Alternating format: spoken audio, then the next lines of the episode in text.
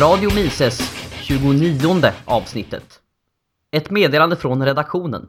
Vi är inte er libertarianska selfiepinne. Att lyssna på denna podcast kommer inte göra er mer populära hos vare sig flickor eller finanseliter. Vi lovar enbart ett bättre ordförråd, mer förståelse, mer ovilja mot politi- politiker och bara måttliga skavsår i öronen. I studion, nyligen hemkommen från talpedagogen Hans Palmstierna. Nyligen hemkommen efter att ha distansröstat på samtliga partier, minst fem gånger vardera. Världens bästa röstare, Klaus Bernpeintner. Hej Hans. Hej Klaus. Hej hej. Jag har faktiskt inte röstat än. Inte eh, än? Nej. Och eh, det lär jag väl inte göra heller. Eh, så jag är snarare hemkommen från att fira att min tjugoåriga bröllopsdag. Det är inte illa. Nej. Det, det, det är en, några år. Alltså, ja, det är det. Att gifta sig och skaffa barn, det är väl en eh, ganska revolutionär, kontrarevolutionär eh, åtgärd. Så att, eh, mm. Det är väl sådana milstolpar som människor borde ha kanske. Uppmuntrar alla, alla till. Rekommenderas. Mm, nej, jag vet inte. Selfiepinne, vad är det för någonting? Ja, det är en... Det är en symbol över vårt kulturella förfall. Nej, nu ska vi inte vara riktigt sådana. Det är, det är en pinne som du håller din mobiltelefon på för att du ska kunna fotografera dig själv. Jaha.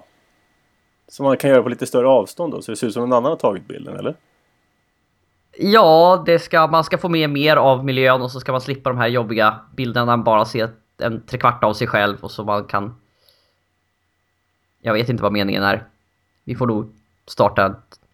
En forskningsgrupp för det här. Vad kan man köpa selfiepinnar för oss som vill synas mer på internet? Ja, jag såg en sist på Amazon. Jag förstår inte riktigt hur avancerat det här kan vara. Det är en pinne som man sätter fast på en mobil. Okej. Okay. Nej, nej, nej, jag förstår inte. Men anledningen till att jag sa att vi inte är eran libertarianska selfiepinne pinne, är för att... Um, Ja, vi gör inte det här för att vara häftiga och jag tror inte ni blir särskilt mycket häftigare av att lyssna på oss, utan det är väl, det är väl för att lära oss någonting vi gör det kanske. Blev det pretentiöst nu? Mm, mycket. Eh, jag vet inte, jo, jag tror att du har rätt. Eh, jag vet inte om vi har blivit populära hos flickorna för att vi gör den här podden. Jag vet inte ens om vi har några eh, kvinnliga lyssnare. Jo, vi hade en förresten som skrev ett mejl här för ett tag sedan. En som vi känner till? Ja, en som vi känner till. Jag vet att det finns minst en kvinnlig lyssnare som har gett upp efter att ha lyssnat på ett halvt avsnitt. Var hon som röstade, lyssnade när vi pratade om marxismen, eller? Ja, just det. Hon... Nej, det var inte hon jag tänkte på, men hon kanske lyssnade om ett helt. Hon tyckte vi var, eh, vad var det, eh, urvattnat och eh, innehållslöst korvtugg. Mm. Vem är den här andra? Nej, det är min sambo. Hon tyckte vi pratade för mycket och det kan hon ju ha en poäng i. Jag vet inte vad man ska göra på en podcast annars förutom att prata. Nej, det är nog sant. Hon får nog höra samma tugg både inom och utom podcasten, så hon håller oss som klarar sig ändå. Ja, jag misstänker det. Jaha, programpunkt ett. Veckans Mises. Vad säger vi om veckans Mises? Jag tycker vi gör en veckans Rothbard faktiskt. Vi tar en veckans Rothbard istället. Mm. Passar bra med, med dagens tema här också. Mm. Här är ett citat. Vem vill citera? Jag kan. Mm. Kör på. I, I en fundamental mening är alla faktiskt självlärda. En persons miljö, fysisk eller social, bestämmer inte vilka idéer och vilken kunskap han kommer ha som vuxen. Ett grundläggande mänskligt faktum att en persons idéer formas av honom själv. Andra kan påverka dem, men ingen kan bestämma slutgiltigt vilka idéer och värderingar som en individ kommer anamma eller hålla genom livet. Det är tydligt att den allmänna entusiasmen för jämlikhet är i en fundamental bemärkelse antimänsklig. Den tenderar att förtrycka utblommandet av en individuell personlighet och mångfald och civilisationen själv. Det är en strävan efter barbarisk likformighet. Eftersom förmågor och intressen är naturligt olika innebär en strävan efter jämlikhet i alla eller de flesta avseenden nödvändigtvis en utjämning nedåt. Det är en strävan gentemot utveckling av gentemot utveckling av ta- talanger, genier, variationer, förmåga att resonera. Då det går emot själva principen för mänskligt liv och mänsklig utveckling är jämlikheten och likhetens trosbekännelse en trosbekännelse till död och förstörelse. Ja, hårda ord från Rothbard det. Det var faktiskt två citat, eh, två stycken som inte riktigt hänger ihop i texten utan de är plockade. Men de är från samma text, ja. nämligen eh, ja. Education free and compulsory. Ja, och den texten tror inte jag ingår i någon bok alls faktiskt. Den finns på mises punkt org naturligtvis. Ja, det är en eh, monograf han skrev. Man kan faktiskt köpa den i pocketform så, eller i pappersform också. Men den rekommenderas bara helt enkelt att man läser den på nätet. Den, det, tar, det är inte en jättelång sak, men det tar väl någon timme att läsa kanske. Ja, det är väl en femton sidor, tjugo sidor. Ja, nå, i den storleksordningen kanske lite mer. Ja, jag tror det mer än så. Ja, det är mycket, mycket skolhistoria i den. Nu har vi ju smyg avslöjat vad vi ska prata om också. Mm. Det framgår ju redan av avsnittets rubrik i och för sig. Men som sagt, ja, det, den rekommenderar vi att läsa. Ska vi därmed mm. övergå till lite nyhetsgranskning, nyhetshån. Ja. Det sedvanliga näthatet. Sedvanliga näthatet. Jag tänkte börja med något som inte är ett hån. Aha, okay. Jag tänkte börja med att citera Kjell-Olof Feldt. Mm. Och det här är lite intressant. För att även sossar har ju ibland sagt bra saker, eller åtminstone saker som stämmer överens med verklighet, verkligheten. Kjell-Olof Feldt är väl kanske mest känd för att han motvilligt eh, var med i rörelsen som skulle införa löntagarfonder. Ja, vi citerade hans berömda lapp här för, i början. Ja. Löntagarfonder är ett jävla skit, nu har vi baxat dem ända hit. Som någon vaken eh, tidningsjournalist fotograferade med teleobjektiv. Ja. Fina tider. Men eh, Kjell-Olof Feldt har faktiskt uttalat sig om ekonomisk vinst och vinstintresse. Och sagt så här om vinsten. Citat. Dess uppgift är inte bara att vara en mätare på graden av effektivitet i olika sätt att använda de ekonomiska resurserna. Vinstintresset är dessutom det enda renodlade bevakaren av att resurser utnyttjas effektivt. Det låter ju nästan som han hade läst lite österrikisk ekonomi. Ja, precis. Det var alldeles ovanligt bra. Jag tror att Kjell-Olof Feldt sa det någon gång på slutet av åttiotalet. Sossarna var lite pragmatiska en gång i tiden. Det fanns ju en del sossar som förstod hur saker och ting fungerade. Innan det blev väldigt mycket drömbaserat alltihop. Ja, det var väl kanske uppvaknandet när, när, när Palme-erans eh, demokratiska socialism inte hade funkat, fungerat så bra. Och Sverige, som var det Gunnar Sträng som sa att Sverige har blivit ett folk av fifflare. För att skatten var så hög så alla jobbade svart. Nåväl. Eh, när, när, när var det sa han det här? Jag tror att det var i samband med att eh, löntagarfonderna i princip, i princip, det förslaget vattnades ut mer och mer. Så när de väl infördes så blev det inte så mycket av dem. Och de fanns bara i sex år. Och sen avskaffades de i och med reformerna på nittiotalet. Så att eh, det var nog i samband med det som motpol till, till eh, hela löntagarfondidén i slutändan. Men vad då han sa det, Kjell-Olof Feldt? Ja. ja. Så det är ett gammalt citat? Ja, ja. Nu för tiden så... Kjell-Olof Feldt måste vara ganska gammal nu. Ja. Jag har sett honom i tidningen någon gång och då sa han någonting ganska mainstream, skvalsosse om ekonomin inför något val. Och det var allt jag hört på senaste. Men det där är intressant för folk tenderar att säga sanningen i pressade lägen. Mm. Och det var ju lite pressat på slutet av åttiotalet och början av nittiotalet, minst sagt. Mm. Nästa ekonomicitat. Eh, våran kära eh, centralbankir Ingves har kommit fram till att marknaden inte fungerar. Mm-hmm. Marknaden, den som han eh, centralplanerar, eller? Är den som inte fungerar? Ja, det är ju så att det måste ju bli svårare att låna. För att i och med att räntan är så låg så är det alldeles för lätt att låna. Så då måste vi göra det svårare att låna. Men vad vore det då enklare för en centralbankir att göra än att höja räntan och göra det svårare att låna? Nej, men det går inte, så du. Det går inte. Inflationen är för låg. Det, det är inte, inte tänkbart. Så han vill både ha kakan och äta den samtidigt? Det verkar lite så. Nej, jag tror att han vill ha kakan och reglera den samtidigt. Mm. Så hans förslag är att behålla räntan på noll, reporäntan på noll komma tjugofem procent och... och reglera fram så att folk lånar mindre. Okej. Okay. Det är som att säga att priset på... Ska vi ta Piggelin som vanligt? Ska vara femtio öre. Men man får bara köpa en i veckan. Ja, något åt det hållet. Eller om du vill köpa den måste du lägga en extra administrativ avgift av tretton femtio. Okay. Mm. Och så får du inte äta den för fort heller. Ja, som sagt, avskaffa Riksbanken.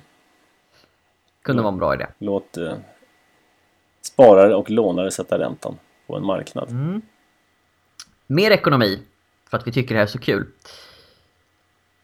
Vi har ju, vad heter det? Hyresreglering i det här landet. Ja, vi har haft det sen, sen kriget. Typ det var av... högst tillfälligt. Ja, det var, ja, precis. Det var en ransoneringsåtgärd som man gjorde i, som man alltid gör i krig. Man ransonerar mat, man ransonerar bostäder. Man gör dem billigare än de borde vara. Men samtidigt så reglerar man möjligheten att ransonera tillgången på dem. Samma med bostäder, mm. samma med pengar och ränta. Så här är ännu ett exempel. Ja, och i slutändan så inser ju nästan alla aktörer på marknaden att det här inte riktigt fungerar. Och då försöker man ju hitta sätt att komma runt det här. Ungefär som man kallar skattesänkningar för, för jobbskatteavdrag och så vidare. Och då har de hittat på något som heter presumtionshyror. Och det var en arg artikel när de hade pratat om de här presumtionshyrorna så jag tänkte citera lite. Citat. Allra mest med fyrtio procent har de så kallade presumtionshyrorna stigit. Presumtionshyror innebär att en hyresvärd som vill bygga ett nytt hus efter förhandling med hyresgästföreningen kan ta ut en högre hyra än det traditionsenliga så kallade bruksvärdet medger. Tanken är att hyresvärden därmed ska kunna täcka sina produktionskostnader. Åh nej, ska han få täcka sina produktionskostnader? Ja, i, i den här lilla textsnutten så ser vi hela problemet med hyresregleringen så fruktansvärt tydligt. Man måste alltså hitta på en annan typ av hyra för nybyggda hus för att någon ska vilja bygga dem, för att annars går man med förlust. Mm. Och det här är folk jättearga över, för att de här hyrorna har gått upp jättemycket för att det kostar mer att bygga hus. Och folk undrar varför det finns bostadsbrist. Nu är bostadsbrist till viss del en myt i det här landet, men lokal bostadsbrist finns naturligtvis. Så att varför kan inte alla hyror vara presumtionshyror? Kan inte... En hyresvärd vill vanligtvis ta ut en hyra som täcker drift och underhåll, täcker framtida underhåll och en vinst på kapital. Det är vad en hyresvärd, hyresvärd brukar vilja ta, ur, ta ut. Mm. Och så länge det här ligger över vad bruksvärdet medger så kommer vi inte ha tillräckligt många bostäder, eller så kommer miljonprogrammen fortsätta ruttna för att det inte görs något underhåll, för att då går hyresvärden med förlust. Mm. Så svårt var det. En bostad är ju en mänsklig rättighet. Det ska inte kosta något. Frukta för den dag som mat blir en mänsklig rättighet. Det ja, säger jag bara. Då svälter vi alla. Det är en risk för det. Mm. Mm. Ska vi ta en sista på ekonomisidan? Just det. Jo, jag har hört att um, i Ryssland nu när U S A och E U införde handelssanktioner så uppstår ett överskott på frukt och grönt som annars skulle ha sålt till, sålts till Ryssland. Och vad händer då med priset på detta? Det går såklart ner. Och eh, hur vill E U lösa detta problem? Vi kan ju gissa. Med dynamit kanske? Ja. Destruktion av eh, mat? Ja, något åt det hållet. Vi ska helt enkelt förstöra frukt för en miljard årligen. Mm, för det... att hålla uppe priset. Just det. Och B N P då? Och B N P, naturligtvis. Det här testades ju på bred skala under Roosevelt, uh, The New Deal, uh, sent trettiotalet i U S A. Man betalade bönderna för att elda upp maten eller för att inte odla den. Samtidigt som folk nästan svalt, för att det var viktigt att hålla uppe priserna. Annars kunde ju folk ha råd med maten. Ja, det, det är sinnessjukt det är på, så... på så många plan. Det är så otroligt sinnessjukt. Men om vi ska ta en jättekort ekonomisk analys så är det ju helt enkelt så här att om man nu väljer att sätta upp handelstullar mot Ryssland, Anledningen till att priset faller är för att det är mindre efterfrågan. Och det betyder att då är det ekonomiskt vettigaste, förutom att ta bort tullarna, men om vi antar att tullarna finns där, så är det ekonomiskt vettigaste att producera mindre frukt och producera något annat istället. Och det kommer vi göra om vi tillåter priserna att sjunka. Ja, det sköter sig ju självt. Det är det som är så fint med en, en marknad. Att utbudet, produktionen anpassas efter, efter efterfrågan via prissystemet. Mm. Men det är för bra. Sådana saker kan vi inte ha. Ekonomisk effektivitet är ondskefullt, borgerligt och nej. Det går inte. Sen kan vi diskutera ondskan i sådana här handelsembargon också, men det har vi nog berört tidigare. Ja, det är ju lite en tävling om man skjuter sig själv i foten. Vem som skjuter sig själv i foten hårdast eller minst, eller jag vet inte. Ja, nej, bara för att vi sätter upp handelsembargo mot Ryssland, det kommer vara en tillfällig plåga från dem, och sen kommer de hitta andra handelspartner var tiden lider. Ja, det har de redan gjort. De har skrivit avtal nu med asiatiska länder och Kina och eh, olja som ska handlas i yuan, såg jag. Så att, eh, det är på gång att de hittar andra handelsvägar. Sen kan man ju fråga då vad som händer med dem. Ja, ingen blir ju rikare på det här.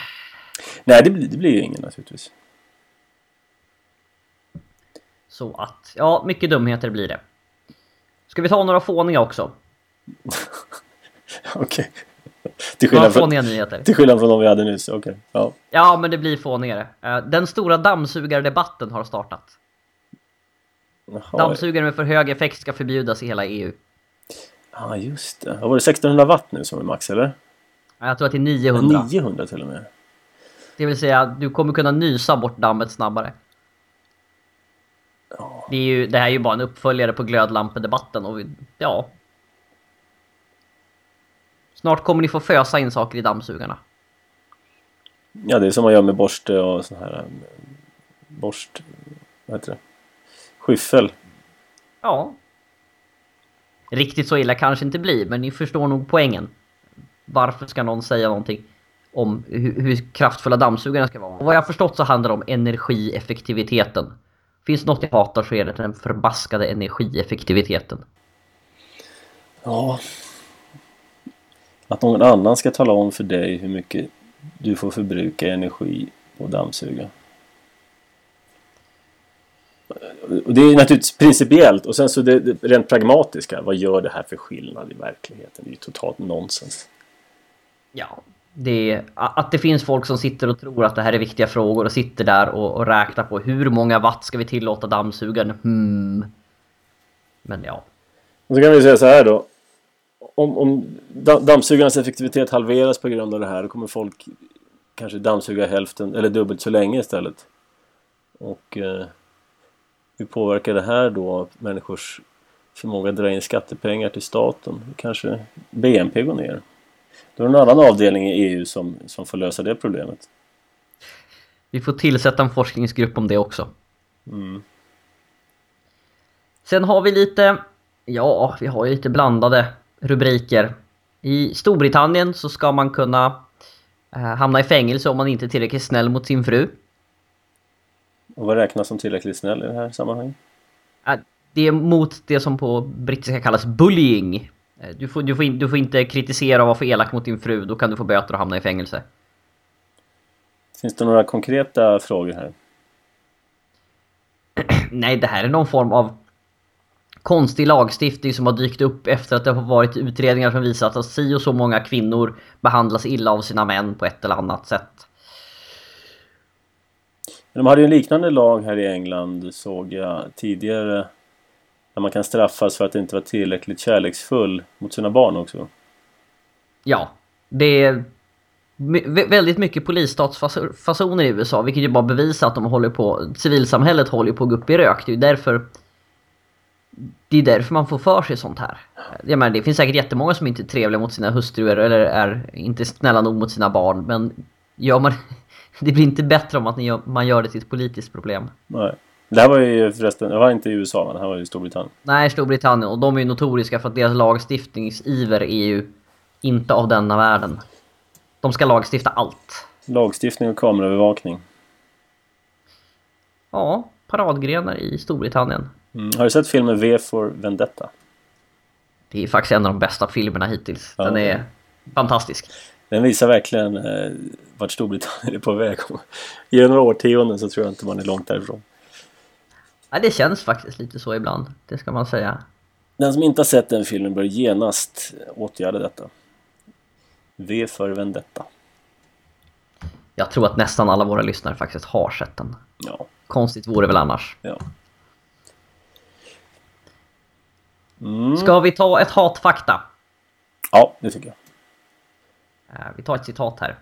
Kriminalitet är vanligare hos de som har växt upp i fattigdom. Men enbart mer pengar till utsatta familjer hjälper inte. Ny undersökning som visar att man kan inte med så kallade socioekonomiska förhållanden förutspå om någon kommer bli kriminell eller inte. Det vill säga, visst, kriminella har ofta varit fattigare, men det finns minst lika många som varit lika fattiga under sin uppväxt som inte blivit kriminella. Det vill säga, ju fler faktorer de tar in i analysen, desto mindre relevans verkar ekonomisk, eh, ekonomisk status ha. Vilket alltså på sätt och vis står hål på myten om att folk blir kriminella för att de är fattiga. Har de faktoriserat in eh, antal fritidsgårdar i närområdet?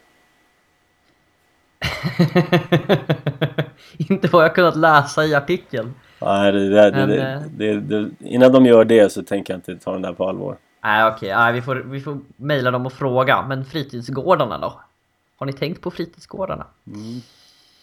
Det som är intressant, och det, det här kan jag också tycka, något jag alltid tyckt väldigt illa om med den här teorin att folk blir kriminella för att de är fattiga. Det är som att säga att fattiga människor är dåliga människor.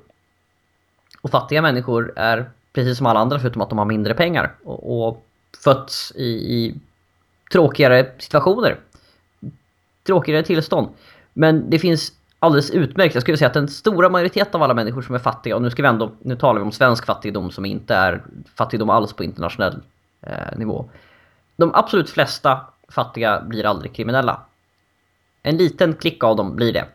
Men som sagt, huruvida detta har någonting att göra med deras fattigdom eller inte eh, kvarstår att se. Den här undersökningen tycks visa att det inte har att göra med det, utan snarare har att göra med umgänge och annat och så vidare. Så att... Eh, mm. Ja, dessutom, förutom att de är fattiga då, så i det här så ingår ju då tanken att man inte... Man har ingen kontroll, man har ingenting att säga till om över sin egen utveckling. Det är bara dina uppväxtomständigheter som avgör om du då blir kriminell i det här fallet, som många antar på grund av fattigdom. Du har inget eget ansvar över ditt eget liv. Nej, och sunt förnuft säger ju att det, det, så är det ju inte. Det, det finns hur mycket, hur mycket exempel på det som helst. Utan det är någon form av bakvänd, ba, bakvänd bevisföring att oj, många fattiga verkar vara kriminella. Eller förlåt, många kriminella verkar vara fattiga, alltså blir man kriminell av att vara fattig. Men det stämmer inte riktigt. Nåväl, det var veckans hatfakta. Vi kan ta veckans andra hatfakta.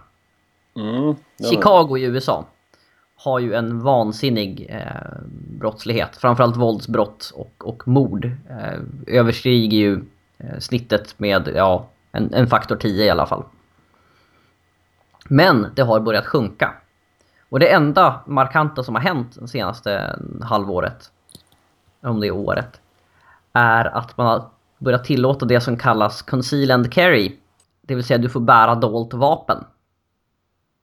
Och det är inte en liten ändring. Vi snackar en tjugofem procent i minskning på, på, sen förra året. Vad gäller mord och våldsbrott i största allmänhet. Ja, det är dramatiskt. Det är nog tillräckligt mycket för att vara statistiskt signifikant i alla fall. Har du räknat, återigen... in, har du räknat in antal fritidsgårdar där då, tror du? Du menar att de har startat tjugotvå procent fler fritidsgårdar samtidigt? Ja, det kan vara så. Nej, artikeln, det gick, framgick inte av artikeln om, om eh, finns kontrafaktiska fritidsgårdar. Mm. Nej, men det här är ju någonting som inte är så konstigt, va? Om man, eh, om man har för vana att kunna råna och våldta människor eh, utan omedelbart straff, det är klart. Eh, Och så, så plötsligt så vet man inte längre om människor bär på vapen. Dels den som man rånar och dels de som står omkring. Det säger sig självt att ren, av ren överlevnadsinstinkt så tänker man sig för både en komma tjugofem procent gånger tror jag. Ja, och sen de flesta brottslingar är opportunister. Det finns, det finns planerade brott, men då brukar man hamna i ekonomisk brottslighet och liknande. Men de som ägnar sig åt våldsbrott och liknande brukar för det första verkar agera, ofta verkar agera relativt slumpmässigt. Det, det dyker upp en situation och så händer något. Men framförallt ser de opportunister. Att, att ser det ut som det finns vittnen, då begår man inget brott. Finns det anledning att misstänka att någon är beväpnad, så kanske man tänker en gång extra. Och det här sägs. Det är så självklart så det skulle inte behöva sägas. Men det finns ju en lobby som vill hävda att det här stämmer inte. Det måste vara något annat bakom. Mm. Det måste finnas naturresurser i Hongkong. De kan inte vara så här rika. Precis. Nej, och det här är ju naturligtvis någonting som skulle behöva införas i det nya Sverige också. Med tanke på den ja, ganska så dramatiska ökningen av våldsbrott i Sverige. I alla fall inte om man, om man, om man inte läser D N, för där, där minskar ju antalet brott i Sverige. Men i den ja. riktiga världen. Sen är det ju precis som i U S A lokaliserat till vissa orter och vissa områden. I Sverige så är det ju en otänkbar tanken att vanligt folk skulle få ha vapen. Det är, förutom för jakt så, så finns det i princip... Ja, kan, det, kan det vara två eller tre procent av befolkningen som tycker att det här är en bra idé och alla andra är så fruktansvärt rädda för vapen. Fast de vet att de kriminella har dem. Frågar mig inte om logiken. Så att i Sverige lär det ju inte hända. Men det skulle sannolikt ge samma effekt om det hände i Sverige. Ja, det tror jag. Men i Sverige får du inte ens ha kniv på dig på allmän plats till att försvara dig med. Än, än så länge får man ha sten, tror jag. En snickare får ha kniv. Okej, okay. Ja, jag, licens jag läste att, då, tillstånd. Ja, jag läste att brottslingar har börjat använda snickarbyxor, så kan de gå omkring med kniv på allmän plats. Nej, det finns ingen licens. Du måste bara om någon fråga kunna bevisa att du behöver kniven för din yrkesutövning. Så att du kan ha en pinne i ena fickan och en kniv i den andra och så snickarbyxor. Så du ska kunna köra med kamouflerade selfiepinnar. Det är bra sving i dem. Det var jag inte beredd på. Det var faktiskt ett spontant garv. Det var inte bara som låtsades här. Ja, kamouflerad selfiepinne, ja du. Det är bara ja. min selfiepinne. Mm. Jag, jag bara står här och fotograferar. Vänta lite. Ja. Kunde bli en schysst sketch det där. Ja, nej, nej, det här är ju naturligtvis ett intressant, ett omöjligt argument i Sverige att man ska kunna få försvara sig själv i varje givet ögonblick. Men det är intressant när man, jag brukar köra den den grejen ibland när man pratar med folk. Jag tycker naturligtvis att kvinnor ska ha all, alla rättigheter att kunna försvara sig när de är ute. Så självklart ska kvinnor kunna få vara beväpnade. Ja, nej, nej, nej. Inte, inte för det allmännas bästa och för barnen. Ja, men alltså, för den enskilda kvinnan så är ju i det enskilda fallet så är hennes situation mer intressant än något allmännas bästa. Så jag tycker det är bättre att hon kan försvara sig när hon blir våldtagen. Ja, det brukar bli lite svårt att argumentera då. Jo, och samtidigt, men det som så väldigt tydligt visar att det här är ett ideologiskt ställningstagande, att det finns ju väldigt gott om icke-dödliga vapen. Man skulle till exempel kunna tillåta såna här elchockspistoler som i princip bara går att använda på nära håll och som, om inte personer man chockar har hjärtfel, så är de i princip bara otrevliga men inte ger inga bestående eh, skador. Just. Eller, och jag menar, du får fortfarande bära omkring en träpinne, ska vi notera. Eh, det är tung käpp och så vidare. Så varför då inte tillåta ja, batonger eller vad det nu må vara? Nej, men man, man förbjuder ju allt. Och jag har hört att en nyckelknippa med mer än tre eller fyra grejer på räknas som vapen om, om, du, om du hamnar i slagsmål. Så det, det är ju någon form av det är någon form av ideologiskt ställningstagande att ingen får ha någonting farligt på allmän plats. Det finns ju en stilettlag i Sverige som tillkom för att stiletter räknas inte som knivar, och då bar alla kriminella stiletter ett tag. Mm. Sen tog man med stiletterna också, men... Hur långt ska man dra det? Får, får, du ha en, får du ha en lite vass pinne? Får du ha en glasflaska? Måste det finnas dryck i glasflaskan? Om den är tom måste du då genast ställa ifrån dig den. Får du ha tunga skor? Jag menar, man kan ju skada människor med vad som helst. Det är ju liksom inte det som är poängen. Poängen är ju att kriminella har med sig farliga saker oavsett vad vi gör. Ja, precis. Nej, fram, framför skjutvapen till, till framförallt kvinnor men även andra. Ja, sen skulle, det finns ju ingen anledning, jag skulle inte gå omkring med skjutvapen i någon större utsträckning, även om det var lagligt. Varför ska jag göra det för? Det, Nej, men möjligheten, om... ska, möjligheten kan ju finnas, det är ju inte så att du behöver. Nej, precis. Och skulle man en vacker dag vara i den situationen så är det klart man skulle vara glad om möjligheten fanns. Argumentet brukar ofta vara, men då kommer alla springa omkring med vapen hela tiden. Men då tycker jag man kan åka till U S A. Vad jag vet så springer inte alla omkring och viftar med pistoler dagarna ända i U S A. Bara för att det är tillåtet i de flesta, på, de flesta, på de flesta ställen i U S A. Jag kan säga att den delen där jag bor just nu, där finns det en vansinnig massa vapen. Jag känner folk som har hela arsenaler av allt från kul, kulsprutepistoler, k- ja, k-pistar, små pistoler, större grejer. Men det finns ingen väldigt brott- under ett svenskt perspektiv. Ja, det finns nästan ingen brottslighet här. Någon... Jag, jag la upp det här som argument på, på internet en gång och någon skulle sätta dit mig. Men han, han insåg att det fanns inget mord här förutom... Ja, tjugohundratolv var det sista, det var någon som hade dött. Um, de enda mord som sker här, det är polisen som utför dem. Så att, men, men vanliga människor... Ja. Inbrott är också väldigt sällsynt, så man vet ju aldrig vad som finns bakom dörren man knackar på. Nej, men då måste jag ställa en fråga. Om du går ut på gatan, hur många bär synligt vapen? Eh, det är nästan ingen som bär synligt vapen, men det är väldigt många som bär dolt vapen. Det är så pass? Jajamän. Hur, hur ofta ser du shootouts på stan? Ja, aldrig. Det enda smällar jag gör här det är när det är fyrverkerier. Nej, folk får ju tycka vad de vill och vi vill ju inte tvinga någon att bo i ett samhälle där alla är beväpnade. Däremot så kan jag ta det vanliga separatistiska argumentet att vi kan väl göra som vi vill på våran kant så kan ni göra som ni vill på eran kant. Alldeles utmärkt. Nej, men det är många som när de åker till stan, de åker, de åker inte in till stan utan att liksom ta med sig puffran. Så det, det, är inga, det är inget konstigt. Nej, det är... Många kvinnor som har en liten, liten damrevolver i handväskan. Är den rosa? Vissa av dem är säkert rosa. Könskodade. Ja, damrevolver, det var något nytt. Ja, men lite mindre kaliber och lite mindre... Um, vad heter det? Rekyl. Ja. Mm. Nåväl, innan vi avslutar ska vi ta... Jag tror att Nicodemus har ju nämnt... ISIS, eller IS, eller vad de nu heter.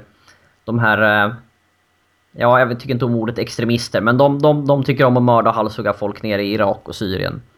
Den här gruppen, terroristgruppen, som eh, har bestämt sig att om man inte har exakt deras tolkning av eh, islam så, så ska man mördas eller drivas i landsflykt. Det gäller kristna och eh, muslimer och, och vad heter de, yazidier, de som bodde runt ett berg. Mm. Och väldigt många andra människor. De mördar folk på löpande band. Och nu har ju eh, U S A kommit fram till att det här är ju inte bra. Och börjat bomba lite. Och problemet är att det här är ju grupper som har uppstått i, under kriget i Syrien. De har stått mot Assad och sen har de flyttat sig till Irak. Och häromdagen gick Assad ut och sa att om U S A vill bomba så kan han gärna koordinera. Så kan de ju hjälpas åt. Ehm... Um, U S A var tvungen att säga att nej, vi tänker inte samarbeta med Assad även om vi nu har gemensamma fiender som vi har hjälpt till att skapa för att störta honom. Det blev väldigt pinsamt för U S A där. Ja, alltså det är så svårt att hålla reda på, på det här nu för tiden. Ja, jag såg en genomgång av vad U S A skulle kunna göra för, för att bli av med ISIS. Och det var dels måste, borde de gå i allians med Assad, dessutom så borde de gå i allians med Iran. Och ja, eh, i princip så alla deras fiender är fiender med varandra och de, U S A tenderar ju att byta vem som är värst. Förut var det Assad, eh, nu är det ISIS, vi får se vem som är nästa värsta fiende. Men U S A är bra på att skapa fiender och framförallt bra på att bomba sönder Mellanöstern, som vanligt. Alltså när man läser historia så är det svårt att hålla reda på ibland vilka som är allierade och vilka som är fiender. Och då talar vi ändå om rätt så långsamma skeenden då. Men här, när det växlar från vecka till vecka, hur, hur ska man i framtiden kunna förstå eh, vår samtid? Det är ju... Man ska vara glad att man bor här och inte där. För den typen av bizarrt, sekteristiskt våld som pågår där nere är ju helt... Ja, jag vet inte vad man ska säga. Och det värsta är att vem du än ger vapen för att bekämpa någon annan så finns alltid risken att de i sin tur efter ett tag börjar massakrera någon annan grupp. Jag vet inte... Mm. Är, är, det, är det ens det går liksom inte att ta ställning och säga att vi borde hjälpa dem eller vi borde hjälpa dem. Jaha. Men varje gång du gör det så tycks det dyka upp någonting nytt som eh, en utbrytargrupp från dem du gav vapen till tar alla vapnen och springer och mördar någon annan, någon annan grupp. Alltså en rimlig lösning på det här är ju att man eh, till exempel privat samlar in pengar för att beväpna vissa av de här utsatta grupperna. Så släpper man ner dem med helikopter, eh, kulor och krut, en och annan kanske modig, erfaren militär ledare som, som ger de här människorna stöd. Men jag misstänker att det inte skulle vara accepterat att man privatfinansierar ska man säga, militära grupper. Nej, den typen av maktobalans som uppstår här mellan civilbefolkningen och de här banditgängen gör ju att en, princip den enda tänkbara lösningen är beväpna alla. Ja, precis. Och nu har ju den här kurdiska, jag vet inte om det är P K K-grillan eller en, en, en grupp associerad, men den kurdiska separatiströrelsen. De har ju börjat försöka försvara de norra områdena. De är för övrigt terroriststämplade av U S A. Och U S A kom fram till att vi kan inte ge dem eh, amerikanska vapen, men vi försöker hitta några ryska vapen vi köper på svarta marknaden och ge dem så att de kan bekämpa ISIS. Jag skojar inte. Det är så här illa. Och deras största problem är att de har för lite vapen. ISIS är inte särskilt många, även om de blir fler än varje dag som går. Problemet är att de har amerikanska vapen som de har fått eller stulit från andra rebeller som, som de, vi skulle använda dem för att bekämpa Assad. Så att ett av de stora problemen är att vi ger högteknologiska vapen till barbariska terroristgrupper. Men det är okej att vi ger dem sovjetiska eller ryska vapen? Helst skulle vi bara ge dem på sin höjd vässade pinnar. Jag påminner lite grann om, jag... de hade ju partiledarutfrågning här eller, ja, av Fridolin här på S V T. Nu orkar jag inte kolla igenom den, men jag såg några rätt roliga citat. Han hade tydligen fått en fråga om han hade dödat ett djur någon gång. Mm-hmm. Och den frågan vägrade han svara på i tv. Han sen, vägrade? Han vägrade svara på den frågan. Och sen efteråt så hade Expressen intervjuat honom och frågat varför han, inte, varför han vägrade svara på den frågan. Ja, det berodde på hans relation till hans far. Det fanns någonting där som gjorde att han inte ville svara på om han dödade ett djur. Nu tycker jag nästan lite synd om mig. Jag tänkte just kalla honom fröken Fridolin, men det hade varit för elakt. Så att... Äh, det där var ju plågsamt. Måste politiker verkligen dra in sitt privatliv i... i ja, och alltså, det, det tycker jag lite synd om honom. Det var ja, inte kul. Men det är lite grann som det här med ryska vapen då, eller man ska säga. Det är tydligen okej att de får vapen, bara de inte är amerikanska. Det är tydligen okej att äta ett djur, bara man inte har dödat det själv. Det är ja, fast, sam- ja, det... samma logik där. Du menar att alla miljöpartister borde vara vegetarianer i alla fall? Ja, om det, om det är en känslig fråga att man dödar ett djur för att äta upp det, så borde den, borde den logiska konsekvensen vara att man är vegetarian. Inte vem som har, vem som har dödat djur, det ska man inte spela någon roll. Nej, sen i, enligt teorin om arbetsdelning så är det väl bra att vi har folk som är bra på döda djur som får göra det. Det vill säga anställda på slakterier, och vi andra slipper hålla på det. Men det är klart, jag kan tycka att om man inte är villig att döda någonting så ska man nog inte äta det heller. Det kan kännas lite som att man, man, man ska inte skylla över det man faktiskt gör. Äter man djur så har någon dödat djuret. Jag menar, det är ju inte den stora frågan om han själv har dödat ett djur. Frågan är om han då stöder dödandet av djur och låter någon annan göra det så att han kan äta dem. Det är väl den stora frågan i så fall. Det vore en väldigt intressant fråga att ställa på en miljöpartistisk kongress. Är ni för att människor får äta kött? Hur många röster tror de skulle ha dagen efter de har svarat på det? Nej, inte många. För jag tror ju inte att elva procent av Sveriges befolkning är vegetarianer. Har du sett några av de här politikdebatterna eller de här utfrågningarna? Nej, jag har faktiskt, jag har faktiskt inte orkat. Det, jag klarar det inte riktigt. Alla säger att Åsa Romsson har en jätteirriterande röst, men jag har aldrig hört Åsa Romsson tala, så jag kan inte uttala mig i frågan. Mm. Jag bara slår av tvn om jag får syn på henne eller Fridolin. Nej, jag har faktiskt inte sett så många, men jag har sett ett urklipp av några. Och jag vet inte, man får, får man säga så här att jag, jag, den enda som faktiskt är lite rolig att se, det måste jag säga, det är Jimmy Åkesson faktiskt. Och det säger jag utan att, utan att själv rösta eller stödja något politiskt parti. Men rent retoriskt. De, de, Sen har ju, har ju han, de hyser ju ett sånt fruktansvärt hat till honom i tv, men de, de sätter aldrig dit honom. Nej, han har det ju ganska väl förspänt i och med att han... Eh, alla är emot honom och eh, alla försöker kritisera honom, men är ganska dåliga på att göra det. Vilket gör att han kan ju, med hjälp av lite retorik, kan han ju alltid få det se ut som han vinner. Eh, så att, och han är ju duktig retoriker, det går inte att förneka, annars skulle han inte kommit någon vart. Alltså, det är ju inte omöjligt att sätta dit honom, men de är ju så, de är inte så smarta på tv, så de, de vet ju inte hur de ska göra. Nej, och de vill ju inte diskutera sakfrågorna heller. Nej. Om, om de ville diskutera sakfrågorna så skulle det gå alldeles utmärkt och, och, och, och, och sätta dit vem som helst. Men, men det vill de ju inte. De, de frågar ju om... De vill ju få dem att stå, se ut som att han, han har dåliga värderingar. Ja, fast det har ju ingenting med sakfrågorna att göra. Nej, men han har ett mörkt förflutet. Ja, men det har fortfarande inget med sakfrågorna att göra. Och så vidare. Så då, då kommer man ju ingen vart. Då naturligtvis. Då har man gett upp på förhand. Precis, och sen när man går och får fakta ifrån eh, rådade, rådande regimen eh, på Finansdepartementet. Jag vet inte om ni såg det där debaclet. Ja, de snubblade fram fel siffror för de förstod inte frågan eller hur det nu var. Ja, precis. Så att, ja men det var, jo men just ja.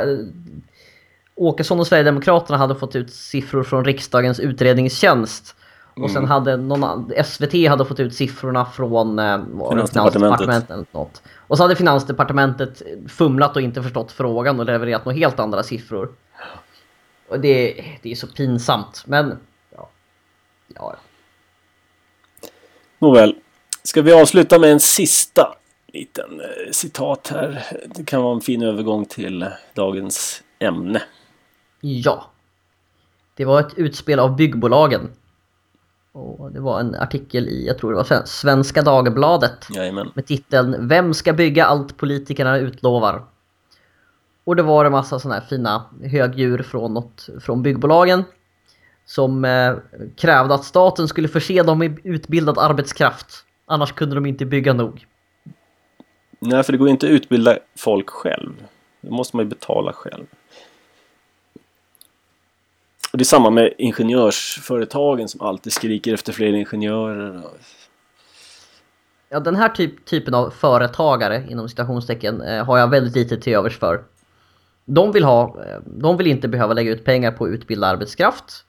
Utan de vill att någon annan ska leverera det så de kan tjäna pengar. Och framförallt ska ju då staten med skattemedlen förse dem med lämplig arbetskraft. Annars kan inte de tjäna tillräckligt mycket pengar. Och det är det här springa till farbror staten och säga hjälp oss, hjälp oss, annars kan vi inte tjäna pengar. Ja, det är snuskigt. Mm. Då klarar man inte av det så kan man göra någonting annat. Där man klarar ja. av att tjäna pengar. Om era byggbolag är så, så pass dåliga så att ni inte klarar att bygga med vinst utan statlig hjälp så ja. Får ni bli politiker istället. Ja, precis. Där behöver man inte kunna någonting. Nej. Det räcker med att man tycker. Politik är att vilja. Det räcker med att man vill ja. saker. Mm. Vi tar ett slutcitat på den ur artikeln. Citat. "Alliansen har haft utbildningen på sitt bord, både lokalt och nationellt. Har de gjort tillräckligt för att preparera byggbranschen med rätt kompetens?" Slutcitat. För det är ju skattebetalarnas uppgift att preparera olika branscher med rätt kompetens. Absolut. Mm. Därmed övergår vi till... dagens ämne, nämligen skolan och utbildningen. Ja, vi har ju lovat att prata om det här ett tag. Det är många ämnen vi har lovat, men bland annat har vi lovat det här ämnet. Och det här måste jag säga, det här är ett, en av mina personliga käpphästar. Någonting jag tycker fruktansvärt illa om så är det statlig skola. Och det var faktiskt en av de drivande faktorerna till varför jag var tvungen att lämna landet. Eftersom jag har barn. Man kan ju i princip leva höga skatter och sånt där, det är naturligtvis tråkigt. Man, ja, man vill behålla mer av sitt eget så man kan hjälpa människor man, man vill och investera som man vill och så vidare. Och man kan trots höga skatter och allt det där leva ganska fritt. Man kan bo i skogen helt enkelt och man kan äta rötter och man kan odla, man kan ha en get och man kan, man kan vara i fred. Men så fort du skaffar barn, då händer någonting. Då, då slår de klona i det direkt. För barnen ska fostras och socialiseras i korrekta värderingar, värdegrund och så vidare. Och de har rätt till utbildning och de har rätt till att vara ifrån sina föräldrar. Slippa sina föräldrars indoktrinering och så. Um, och... Ja, och sista slaget mot hemskolningen i Sverige slogs, vi för, slogs väl för ett par, tre år sedan, eller fyra, fem år sedan nu kanske. Ja, tjugo tio. Det var den stora liberalen Jan Björklund som, som drev igenom. Ja, där de i princip kom fram till att man kan belägga föräldrar med så mycket vite så de i princip går i konkurs om de inte stoppar sina barn i skola. Man kan ju, i värsta fall så tar de ju barnen ifrån dem, men man var väl ganska tydliga med att man tänkte inte tillåta någon hemskolning eh, i någon utsträckning alls. Ja, nej precis. Och eh, det är många... Alltså hemskolningen är ju... Nu är inte jag någon stor vän av såna här deklarationer och mänskliga rättigheter och sådana saker. För det, det brukar vara mest snömos blandat med massa positiva rättigheter. Eh, men även i de här F N:s och till och med E U:s snömosiga rättighetslistor så finns det en punkt om att det är föräldrars rätt, ultimata rätt att få styra över sina barns skolning för att kunna göra det i enlighet med sin egen filosofiska eller religiösa övertygelse. Men det här är alltså någonting ja. då som Sverige som försvarare av alla de här listorna totalt ignorerar, för det passar inte in. Nej, och i Sverige så har vi ju skolplikt. Till exempel Finland så finns det läroplikt. Det vill säga föräldrarna är skyldiga att lära upp sina barn. Men de behöver inte sätta dem i skola. De får göra det själva om de så önskar. Och det är väl, är det Sverige och Tyskland som är hårdast mot hemskolning i världen? Ja, det här är ju en, en fin tysk, tysk lag från nittonhundratrettionio. Och en lika fin svensk lag från tvåtusentio. Sen var ju hemskolning i Sverige ganska svårt att få till redan innan. Men, men det fanns ju möjlighet att göra det i någon utsträckning. Det var ju strikt reglerat innan också. Ja, men, men nu, nu är det strikt omöjligt. Nu är det strikt omöjligt rent praktiskt. Det finns en liten lucka i lagen där det fortfarande är formellt, teoretiskt möjligt. Men i praktiken är det omöjligt. Jonas Himmelstrand som är en förespråkare av hemskolning i Sverige driver det här Rohus. Det finns på nätet, rohus punkt se. Han frågade i slutändan kommunbyråkraterna, han drev ju hemskolning då, om, eller de varnade honom och sa att han låg risigt till, och han sa, kan ni garantera mina barns säkerhet? Det kunde de inte göra, sa de, därmed alltså underförstått att de skulle kunna ta dem ifrån honom.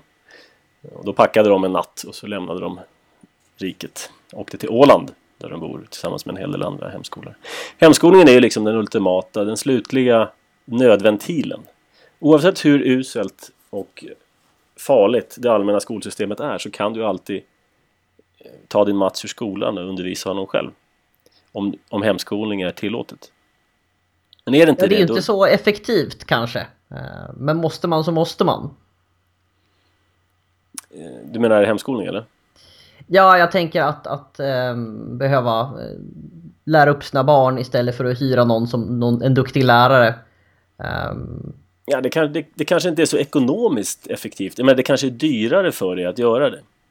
Men pedagogiskt tenderar det att vara mer effektivt. Beroende på vad du har för mål naturligtvis. Har du som mål att med pedagogiken och indoktrinera, så är det naturligtvis inte lika... Alltså statlig indoktrinering, så är det inte lika effektivt. Kunskapsmässigt och anpassning efter... efter barnens intressen och förmågor, så är det ju ofta oerhört mycket effektivare. Ja, det är klart. Och sen finns ju den fördelen som jag hävdar ändå är en ekonomisk fördel. Om förutsatt att man värdesätter sina barn, så får man ju mer tid tillsammans med sina barn. Och jag vet inte om det kan mätas i pengar, men bevisligen så kan det mätas i vad man är villig och, och avstå från för att kunna göra det. Så på det sättet så är det ju, är det ju en vinst i sig. Mm, ja, vi kör ju delvis hemskolning här hos oss nu. Och eh, barnen uppskattar det väldigt mycket. De har till och med sagt att de tycker det är roligt att de får lära känna varandra så bra, vilket de inte hade gjort tidigare. Och sina föräldrar. Nej, det där är ju en av de stora... Om, om, jag, om vi skulle prata om sociala problem någon gång, så tror jag att en av de stora sociala problemen i vår tid är att folk inte... Barn inte lär känna sina föräldrar eller sina syskon, och det finns, inget, det finns för lite socialt umgänge. Barn tenderar att tycka det är kul och spännande att umgås med vuxna, helt enkelt för att vuxna råkar kunna lite mer om, om världen än de kan. Mm. Så det är ju en vinst som man kunde önska att fler skulle kunna se. I Sverige så är det ju hopplöst, man får ju inte hemskola här. Men i U S A så är det ganska många som gör det, va? Oh ja, det är den snabbast växande skolformen i U S A. Så att den, och den har uppvisar väldigt goda resultat också. Det är många av de här stora universiteten som Harvard och de här föredrar hemskolade elever. För de har bättre grundkunskaper, de har bättre studiedisciplin och de är mer sociala. Trots att de har gått minsta om den här obligatoriska socialiseringen som det heter. Tvångssocialisering, ja. Mm. Den myrdalska socialiseringen. Det är ändå så att härskar i alla tider, oavsett om de har varit monarker eller despoter eller demokrater, de har alltid varit besatta av att undervisa andras barn. Och det har att göra med att det är så här man upprätthåller kontroll över ett folk utan att behöva använda våld. Men det är väldigt opraktiskt om du ska försöka... Som härskare måste du ju vara i minoritet. Annars är det svårt att dra några ekonomiska fördelar. Om, men om, du, om majoriteten skulle härska över ett fåtal så finns det inte så mycket ekonomiskt att mjölka ur det lilla fåtal, fåtalet. Så att det är bättre att vara en majoritet som, eller en minoritet som mjölkar ur ett, ett större antal. Men det är opraktiskt att hålla den kontrollen med, med vapenmakt under någon lång tid. Så att det man istället gör är att man, man tar kontroll över människors sinnen med bland annat skolning och propaganda av olika slag. Ja, man lär folk att acceptera rådande samhällsordningen som, som oundviklig och, och ödes, förutbestämd av ödet och det bästa som kunde existera i princip. Ja, alltid det bästa. Vi har nått civilisationens höjdpunkt nu när vi lever i den demokratiska ordningen. Och på samma sätt så hade man då nått en civilisationens höjdpunkt under en, eh, ja, en enväldig monark eller något annat tillstånd. Det är, det är ingenting unikt med den demokratiska ordningen. Den är precis lika bäst och mest civiliserad som alla andra enligt skol, rådande skolnormer. Ja. Jag håller på att avsluta mina studier av Platon och eh, där eh, finns det ju en del, bland annat då Platons staten framförallt, men även lagarna och lite andra texter som, som talar om det här ideal, idealsamhället. Och det är väldigt mycket, handlar väldigt mycket om hur medborgarna ska lära sig att göra rätt och tänka rätt och vara rätt för att uppnå det här idealtillståndet. Så att redan där ser man ju att naturligtvis att, att, att, att lära medborgarna inte vad de gör, vad de vill göra, utan göra det som, som, som är det, det högsta och viktigaste, mest rättfärdiga naturligtvis. Ja, och man, ska, man brukar ju börja med de gamla grekerna. Man ska göra en historisk utläggning, men det var ju faktiskt där, redan där, om inte tidigare i mänsklighetens historia, så, så fanns de här obligatoriska skolningen då som, som del i att hålla folk på mattan. Sparta var väl kanske ännu mer av ett kontrollsamhälle, milit- militariserat samhälle. Och där var ju skolningen en väldigt viktig komponent av, av samhället, den obligatoriska skolningen. Det var ju en del av militären. Man tog ju barn ifrån föräldrarna och satte dem i, i skolan i tidig ålder. Ja, Sparta var ju en, en, en form av kommunistisk militärdiktatur om, om man, på något sätt. Staten var allt, och staten och folket och så vidare. Men det är ju intressant som sagt att myrdalarna eh, argumenterade i Sverige på trettiotalet för att man skulle göra exakt samma sak. Barnen skulle tas från föräldrarna så tidigt som möjligt för att kunna upplä- läras upp till att bli ideala samhällsmedborgare, vilket var i princip exakt det man gjorde i Sparta. Mm. Sen, sen livet närde sig Sparta ju på, det var ju en väldigt krigisk, eh, krigisk nation. Eh, det är kända för att vara duktiga i strid. Ja, man för det var ju, det de gjorde. Man kunde livnära sig en plundring där. Um, Myrdalarnas ideal var väl snarare att man skulle få ut alla i, arbets, i arbetet också då, kvinnor och likväl som män, um, försörja staten på det sättet snarare än genom plundring av fiender, så plundrar man sin egen befolkning istället. Ja, det fanns ju alltid någon form av, av syn på det där, man skulle plundra kapitalistklassen, så man trodde att det kunde man göra för alltid. uh, Men det var ju mycket sån, den typen av tankegångar på trettiotalet naturligtvis. Fiender inom staten skulle då vara de rika och, och kapitalet som hade sugit ut arbetarna, och då kunde man gott lära upp nästa generation till att plundra dem tillbaka. Det gick inte så bra med det. Alltså den som har barn vet ju att alla barn är helt olika. I den allmänna skolan så finns det någon slags ideal om att alla barn ja, alla barn kan läras allt.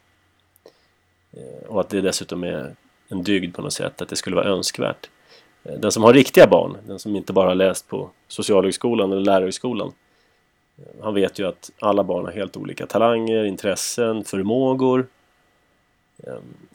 Och därför hela idén om ett enhetligt skolsystem, den är ju fel i grunden. Den borde vara kriminell egentligen.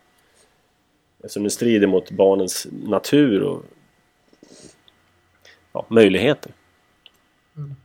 Där skulle vi kunna flika in, i Sverige så hade vi ett system där, eh, nu ska vi se om jag kommer ihåg det rätt, fram till sextiotalet kanske, så fanns det ju, när man hade gått sina första, var det sju eller åtta år, så övergick man antingen i realskola eller gymnasium eller... Det delades ju upp efter ett antal år en gång i tiden. Nu ska ju alla in på gymnasium.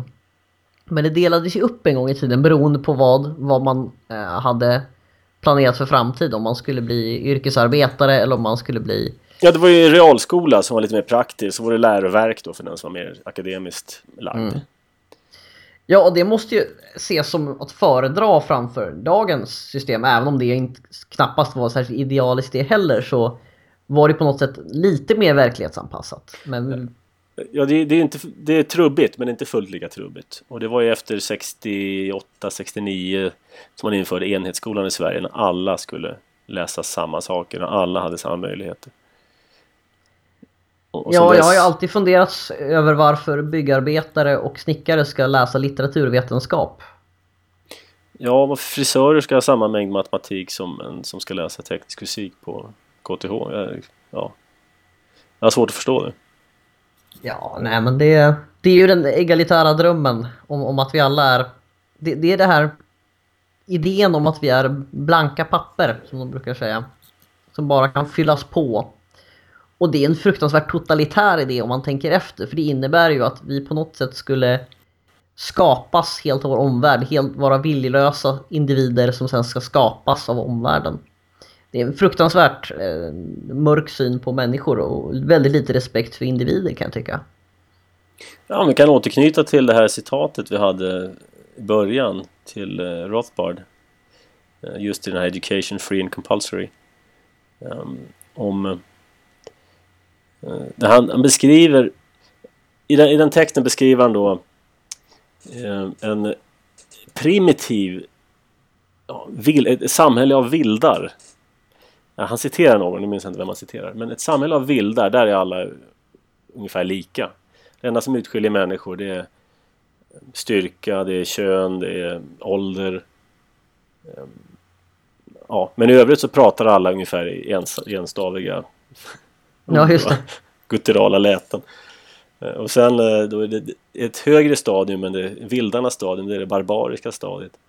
Där det är lite mer utvecklat ledarskap och ja, lite mer differentiering. Men i civilisation då, som man kallar det, så där har du en väldig differentiering mellan människor enligt talang och intresse och förmåga. Och, och därmed så likställer man civilisation med just att alla inte är lika. Det finns en väldig olikhet mellan människor. En möjlighet till ut, utveckling av olikheter och intressen och talanger. Och att det här både, de här olikheterna blommar ut i civilisation samtidigt som de förstärker civilisationen genom att de möjliggör arbetsdelning och så vidare. Men just den här strävan efter egalitism, när alla är lika, det är strävan efter ett barbariskt, ett, ett, ett vilt tillstånd när alla är i princip likadana. Mm.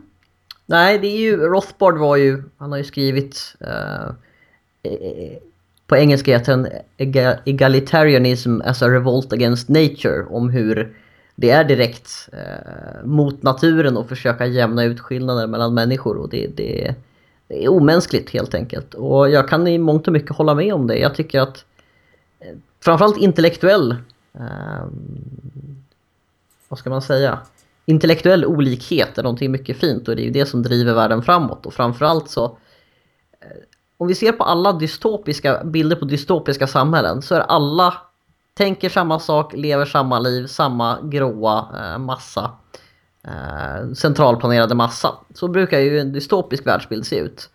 Och vad är då motsatsen? Ja, det måste ju vara att folk är fria att eh, följa olika eh, levnadsöden, både praktiskt och intellektuellt.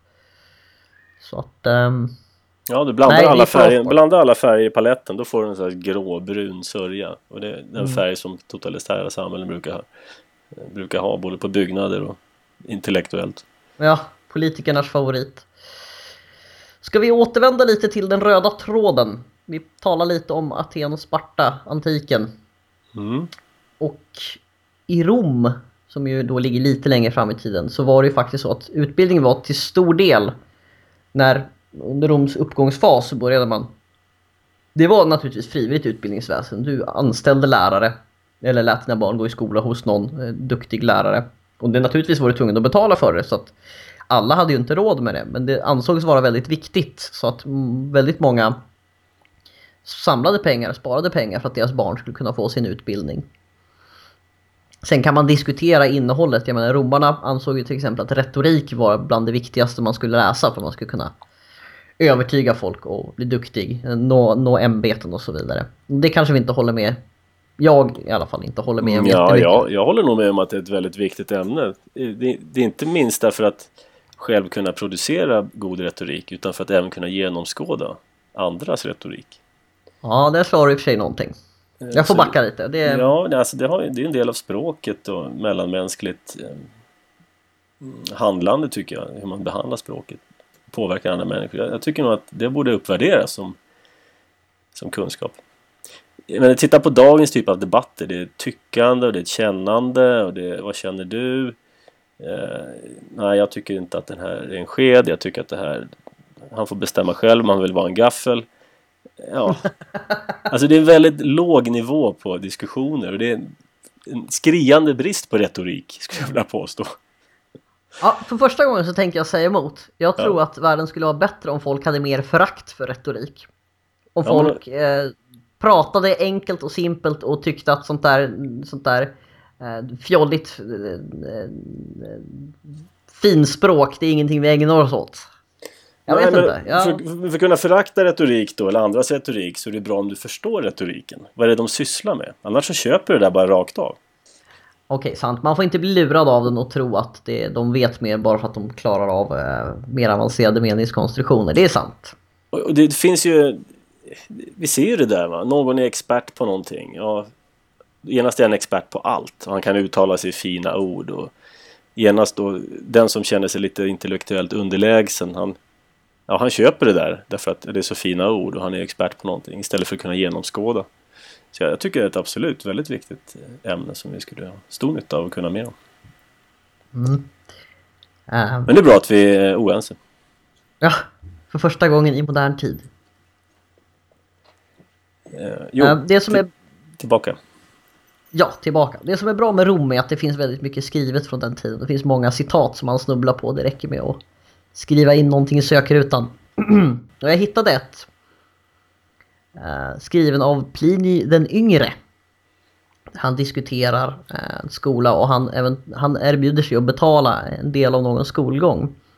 Och det här är ganska dåligt översatt, men jag tänker försöka ändå.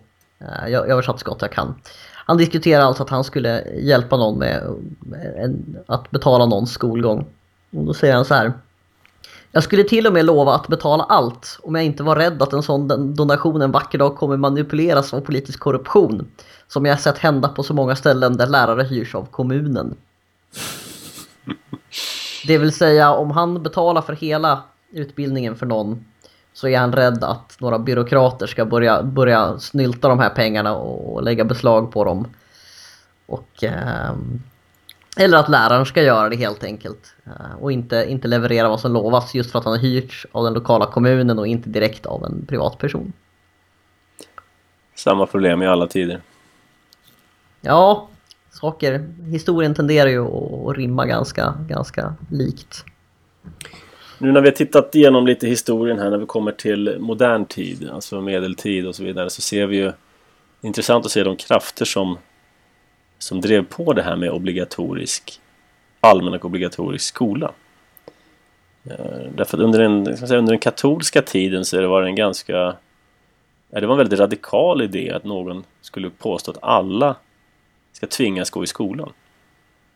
Men med reformationen, Luther och Calvin, så blev det här en väldigt populär idé. Och Luther var en stark förespråkare, Martin Luther var en stark förespråkare av allmän och obligatorisk skola, och likaså då Calvin. Och tanken var ju att man skulle använda den här skolan. Dels flörtade de då med den, den världsliga makten, kungar. Och eh, åtminstone Martin Luther sa ju att det var kungens rätt då att tvinga människor till både det ena och det andra. Och det gjorde ju hans lära till väldigt populär bland kungar och framväxande nationalstater under den här tids, tidsepoken, femtonhundratalet. Um, inte minst vår egen Gustav Vasa var väldigt snabb att hoppa på det lutherska tåget, eftersom det gav honom eh, ja, den gudomliga rättigheten att härska över, över undersåtarna. Hans valspråk var ja, för övrigt väl... Hans valspråk var för ja. övrigt all makt är av Gud. Ja, ja, det är klart. Men sen är det naturligtvis så att, att reformationen, om vi skippar de teologiska bitarna, så är det ju oundvikligen så att det fanns en maktkamp mellan staten och kyrkan där, och att eh, bli protestanter gav ju statsmakten, kungen då, en, en reell möjlighet att klämma dit den katolska kyrkan och eh, lägga beslag på en hel del tillgångar, och framförallt börja styra hur, hur kyrkan bedrev sin, sin verksamhet. Eh, få inflytande över vem som blev tillsatt till biskop och så vidare och så vidare. Och helt, helt enkelt börja inkräkta på kyrkans traditionella maktsfär. Absolut, kyrkan styrdes från Rom, det var långt bort. Det var en mäktig institution. Och kungligheterna var ju lokala, så det fanns ju... De var tvungna att få sin, sin kungliga makt välsignad av kyrkan. Så att de var ju underställda kyrkan på så sätt. Så för många kungar så var det här naturligtvis en jättebra idé, det här med den lutherska teologin då. Och Luther han, han flörtade då med den världsliga makten, och eh, som del i detta så förespråkade han då allmän och obligatorisk skola. Eh, och den skulle då lära undersåtarna dels lydnad till konungen och lydnad till den lutherska läran. Och det här var ganska så brutala ideal. Eh, han förespråkade användning av statsmakt för att sätta dit kättare, sådana som motsade sig då den lutherska läran. Och det här ledde då till de, kan man säga, de första obligatoriska skolorna i Europa. Och Calvin delade samma, samma typ av ideal. Också det här med att folket skulle fostras. Sen utvecklade sig de här idéerna med tiden. Och eh, Tyskland var ju då, i alla fall norra delen av Tyskland, blev ju då det trettioåriga kriget, kriget mellan protestantismen och katolicismen. Där vår egen Gustav den andra Adolf, lejonet från Norden, var en aktiv krigförande part, drev den, den protestantiska sidan. Och efter det här kriget, trettioåriga kriget, som var mycket, mycket blodigt, så fick den Den, den idén om ett skolobligatorium väldigt starkt fäste då i, i Tyskland. Med tiden sen så uppstod ju då det preussiska tyska riket i, i norra Tyskland, sjuttonhundratalet. Och där, det var ju en, en krigisk, ska man säga, krigiska ideal. Ja, det får man väl säga ändå. Här skulle vi ha in Björn, han skulle säkert komma med lite andra ja, ja. vinklingar på det hela. Men det, man hyllade liksom krigisk förmåga, krigisk styrka. Och här blev ju skolan då, en, en, den obligatoriska skolan, en väldigt viktig komponent i att fostra den här nationella mentaliteten. Och man införde i samband med det här också obligatorisk militärtjänstgöring, så det, det har ofta gått hand i hand. Värnplikt och eh, obligatorisk skola.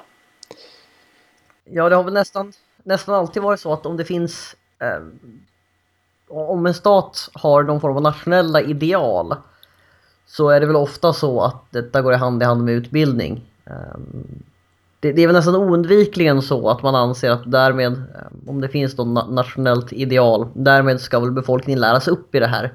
Vilket ju är lite konstigt, för att man hävdar ju ofta att nationella ideal, oavsett om det är preussiska ideal eller, eller andra, att, att nationen på något sätt kommer från befolkningen, att det är och så vidare. Men samtidigt måste befolkningen läras upp i de här nationella idealen via skolning eller indoktrinering, vilket ord man nu väljer. Jo, men det är ju så här också att nationalstaterna omfattade ju större områden än de naturliga nationerna, de naturliga folken. Bara se på Sverige, alla landskap då, länder som de kallades en gång i tiden, som sammanfogades till nationalstaten Sverige, som hade helt olika kulturella, historiska bakgrunder. De här ska ju sammanfogas till en nationell enhet, och då gäller det att då måste man ju krossa lokala språk, lokala dialekter, lokala historiska traditioner och införa då den, den national statens nationalstatistiska eh, idealen. Så det är många språk som har krossats på det här sättet. Ja, det finns ju, det har alltid funnits väldigt många olika intressen vad gäller just det där med, med skolning. Det har ju funnits, nu ska vi se, Preussen, om vi kommer li, vandra lite framåt i tiden, så det har ju, det, och det här lär man ju ut i skolan också, att det var länge ett liberalt ideal att det här med, med obligatorisk skolgång, att alla skulle få gå i skola och så vidare. Och där kanske man ska skilja på det här med få, få gå i skola och vara tvungen att gå i skola. Men det var ju så att det fanns ju en, en, en, en dröm om att med rätt utbildning så skulle, skulle, skulle alla bli, jag ska inte säga bra medborgare, men ges möjligheter som tidigare generationer inte har haft. Det är en traditionell liberal uppfattning. Och det är naturligtvis så att, att utbildning är viktigt. Men det ska ju vara rätt utbildning på rätt sätt till rätt personer, och att där på något sätt försöka centralplanera. Då kommer vi tillbaka till att bara för att du slår upp skolbyggnader i ett helt land och ställer in lärare och fixar en läroplan, så betyder det ju inte mer än att du har försökt lära dem här vad som står i läroplan. Huruvida de har nytta av det eller inte, det är ganska svårt att komma fram till från centralt håll. Om det nu inte rör sig om ren indoktrineringsaktivitet, för då är det ju ganska tydligt vad du ska säga, och då bryr man sig inte så mycket om vad de har nytta av. Om, om man har ett ideal som man vill att alla barn ska lära sig det här, oavsett om de har nytta eller inte, ja, för det är en, är en, en, en nationell skola väldigt eh, nyttig. Jag, skulle, jag, jag tror att idén om den här obligatoriska skolan, den grundar sig på två, två ben. Det ena är naturligtvis att, att få folk att stödja den rådande politiska ordningen. Ren indoktrinering. Den andra är idén om att ett utbildat folk leder till en slags rikedom för nationen. Vi ser det i skolan idag med det här fetischismen för matematik och naturvetenskap, där vi tror att bara för att vi tvingar alla barn att läsa massa matte så kommer vi bli som Korea eller som Japan eller någonting, då man med, ja, sprutar ut fantastiska produkter, eller som Kina. Så är ju inte fallet. Och, och man tittar ibland, tittar man ibland på hur det såg ut förr innan då den obligatoriska skolan i Sverige, som ja, det Sverige var så fattigt och tack vare skolan så blev vi rika. Jag tror inte att det är på det sättet, utan i ett samhälle där de flesta sysslar med jordbruk och inte har kommit så längre i liksom sin kapitalansamling, det behöver du inte så mycket. Men om du inte har kapitalet så har du inte så mycket nytta av att, att lära dig om atomfysik i årskurs nio till exempel då. Utan den utbildning du behöver, om vi nu tittar bort från indoktrineringsaspekten, den utbildning du behöver för att kunna generera en inkomst till dig själv och till staten, den är ju beroende av vilket kapital som finns. I en jordbruksekonomi så hjälper det inte att du har en massa extra kunskaper. Och samma är vår ekonomi idag. Det, det finns liksom ingen nytta med att vi springer kring en massa folk som har läst, lärt sig lösa andragradsekvationer. Eftersom behovet inte finns i förhållande till det kapital vi har. Nej, vi behöver ju vissa, men det är ju sagt, ingenjörer har ju nytta av det. Frisörer har det knappast. Nej, och hur mycket ingenjörer det... behövs i en befolkning som, som Sverige?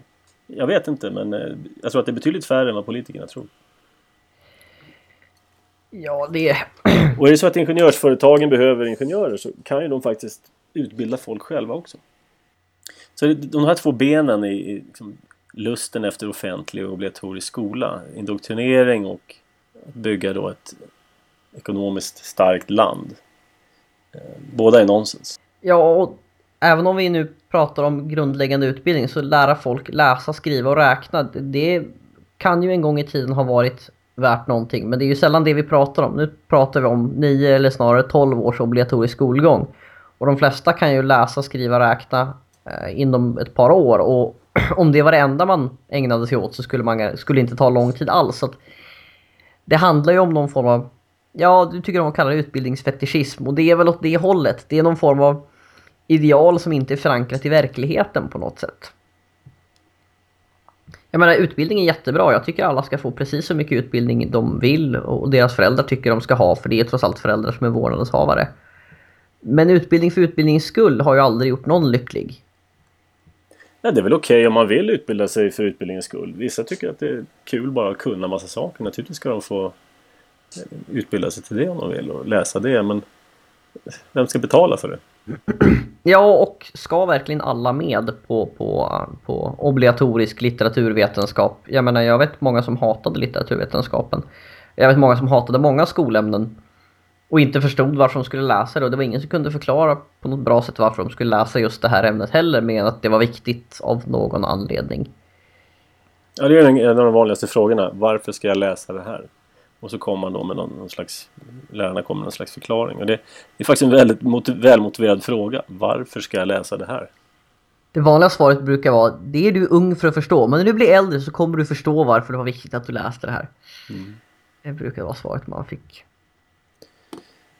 Det finns en väldigt bra sajt faktiskt som heter lärarnas historia punkt se. Jag kan länka upp till den. den som beskriver det svenska skolobligatoriets utveckling. Och den innehåller många namn och händelser som har lett fram då till, till dagens katastrofala skola.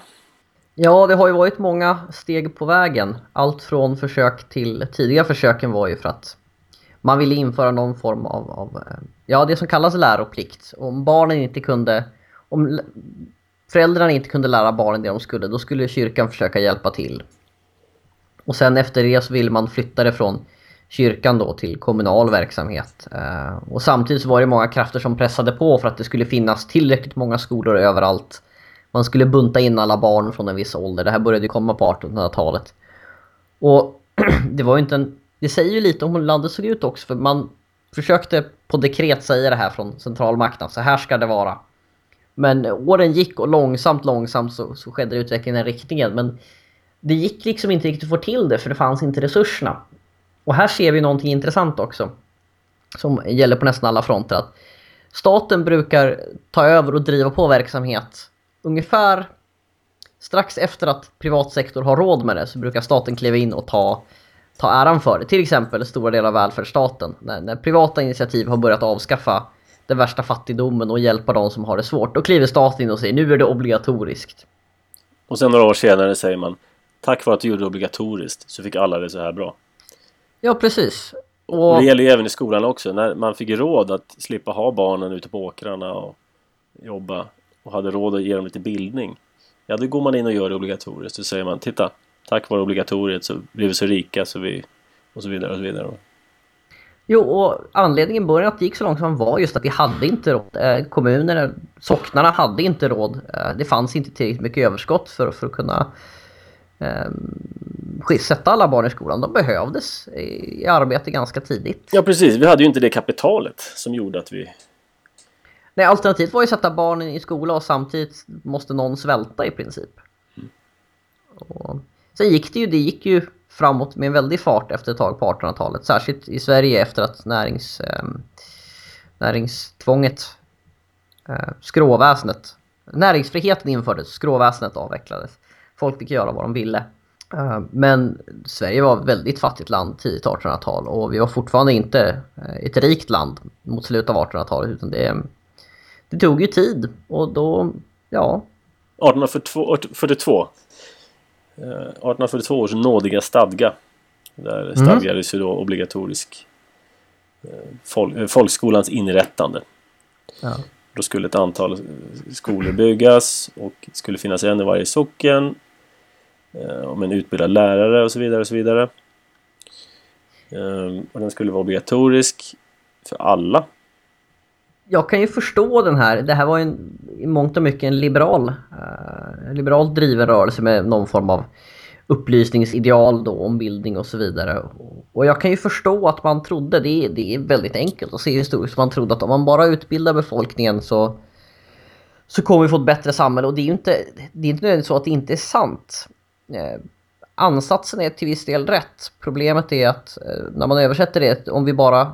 tvingar alla att gå i en centralplanerad skola så får vi ett bättre samhälle. Det är där ansatsen börjar skeva en del. Ja, det, det är alltid övergången från en bra idé till ett obligatorium. Det är där det brukar spåra ur. Ja, och jag menar, jag, jag är för utbildning, absolut. Jag tror inte att utbildningen är ett panacea eller vad det heter, ett mirakelmedel mot alla sociala problem. Men det är klart att ett utbildat samhälle har större möjligheter att bli ett bra samhälle än ett helt outbildat.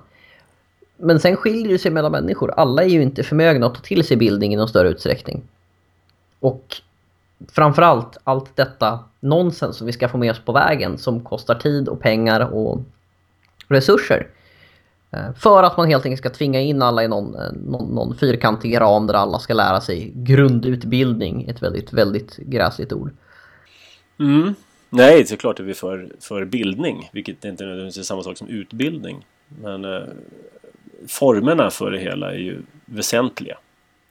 Vem som gör det och vem som betalar och därmed dikterar innehållet. Ja, sen en annan traditionell sak man brukar få veta var, och det här är någonting som talas om att, att eh, företagen tyckte det var bra, företag, eh, företagare tyckte det var bra med, med folk som kunde läsa och skriva, för då kunde de läsa instruktionsmanualer och så vidare och de kunde eh, diktera brev och så vidare. Och företagen tyckte det var bra med eh, folk som kunde eh, läsa och skriva och räkna. Och där kan man mycket väl tänka sig att, precis som vi nämnde tidigare, att det fanns drivande krafter som ville att staten skulle gå in och hjälpa dem med, med inte bara med arbetskraft, utan arbetskraft som kunde läsa och skriva, för det var bra för dem. Men de ville inte riktigt lägga pengarna på att lära folk att göra det själva. Eh, korporatismen uppstod väl i princip, eh, den moderna korporatismen på artonhundratalet, även om det fanns merkantilism innan. Men man vill ju att...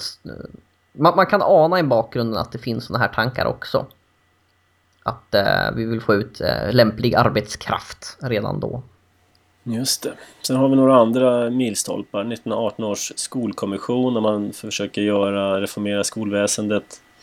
Eh, göra obligatorisk bottenskola för alla barn. Sexårig folkskola. Eh, vi kan... Eh, ja... Vi kan gissa, och vi kan även läsa, att lä- eh, folkskollärarna var för detta obligatorium. Den läroverkslärarna var emot. Föga förvånande då. Sen, sen håller man på att trixa med det här. Eh, stark kritik från olika områden. Sen är det ett fasligt experimenterande med, med skolan under hela nittonhundratalet.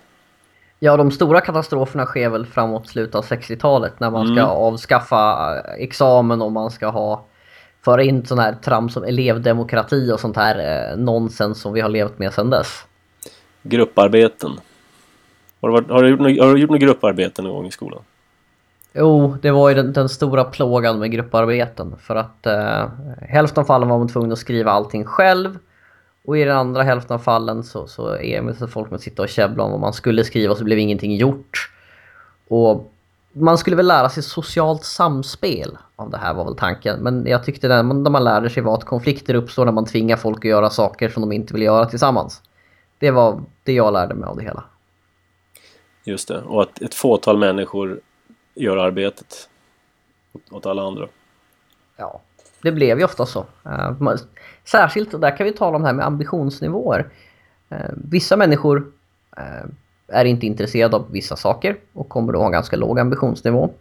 Och andra kommer ha en högre. Och det här har ju varit skolans stående problem i femtio sextio år. Att hur ska vi kunna... Hur, hur ska vi kunna göra så att alla får en bra skolgång, som man vill uttrycka det? Det vill säga, hur kan vi på något sätt nå ett resultat där alla verkar få bra betyg? Ja, vi får... Eh, antingen får vi klämma till de som är duktiga, eller så får vi dra ner kraven så alla får höga betyg. Men på något sätt så ska man ju försöka få det att visa som att det här har varit bra för alla och alla har fått jättemycket ut av det här. En lögn man försöker propagera på ett eller annat sätt. Just det. Under nittonhundratalet så driver man sen på den här enhetsskolan då. Det är under årtionden sysslar med det här, sen början på nittonhundratalet och sen då till slut på sextiotalet, sextiotvå införs då grundskolan. Och eh, eh, du-reformen, ja, just det. Och sen den nya läroplanen nittonhundrasextionio. Och sen dess kan man ju säga att det har gått ut för. Ja, det har ju haglat läroplaner, men jag vet inte om det blir något bättre av det. Nej, det har jag ju inte. Jag har en hel del lärare i min familj. Um, så jag har följt utvecklingen lite grann.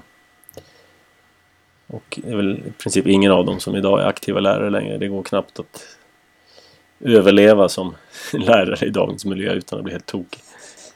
Nej, ordet snömos får ju en, i princip en helt ny dimension om man försöker läsa de här styrdokumenten och läroplanerna. Det är fruktansvärt mycket detaljstyrning av värdegrunder och, och vad barnen ska lära upp sig. Blandat med sådana här nonsensarter som man, man, man sitter och försöker, sådana här basala kunskaper som varje tänkande människa är man tvungen att skriva ner att det här måste läras ut till barnen. Med sång ska de lära sig att det finns flera saker och ja, jag vill inte veta liksom. Jag har läst utdrag om det där och det gör det inte. Då, då förstår man att skolan ser ut som den gör. Intressant att kolla på den medeltida utbildningsidealen. Det finns en rörelse även i vår tid som försöker tillämpa den här, främst hemskolor, hemskolor då, och folk med lite kristna ideal. Och den klassiska utbildningen var ju indelad i, i tre delar. Den första delen var det som kallas för trivium. Och där studerade man grammatik, logik och retorik. Och då liksom lärde man sig att ta information via de fem sin- sinnena. Man lärde sig resonera, man lärde sig föra argument. Och ja, trivium betyder de tre, de tre vägarna då. Och det var de här tre delarna, grammatik, logik och retorik. Och sen därefter så ägnade man sig åt det som kallas för kvadrivium, de fyra vägarna. Och då var det aritmetik, geometri, musik och astronomi som gällde. Och det byggde vidare då på den trivium. Och eh, aritmetiken så lärde man sig då hantera tal. Eh, geometrin så lärde man sig hantera tal i rummet. Musik, tal i tiden och astronomi, astronomin då, så var tal i, i tid och i rum.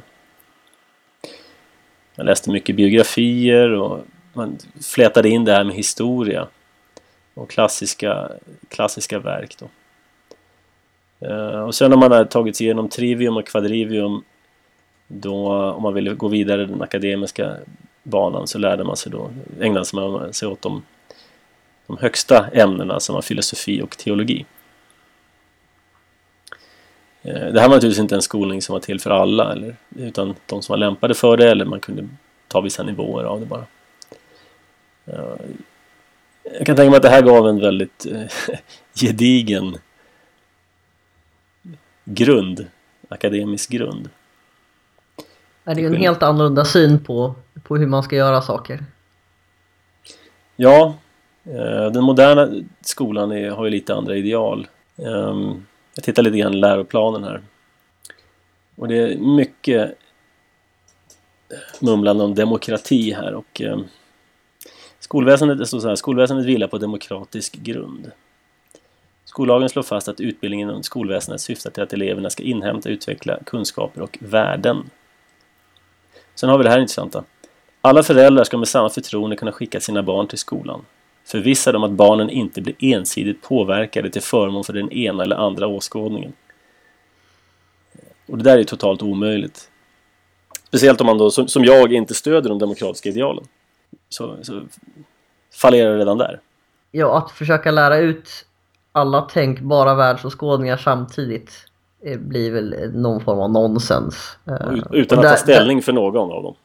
Ja, och där kan jag ju säga att för det måste vara omöjligt för en lärare att inte ta ställning för sin egna eh, sin egen värdegrund, så att säga. Och därtill kan jag ju ifrågasätta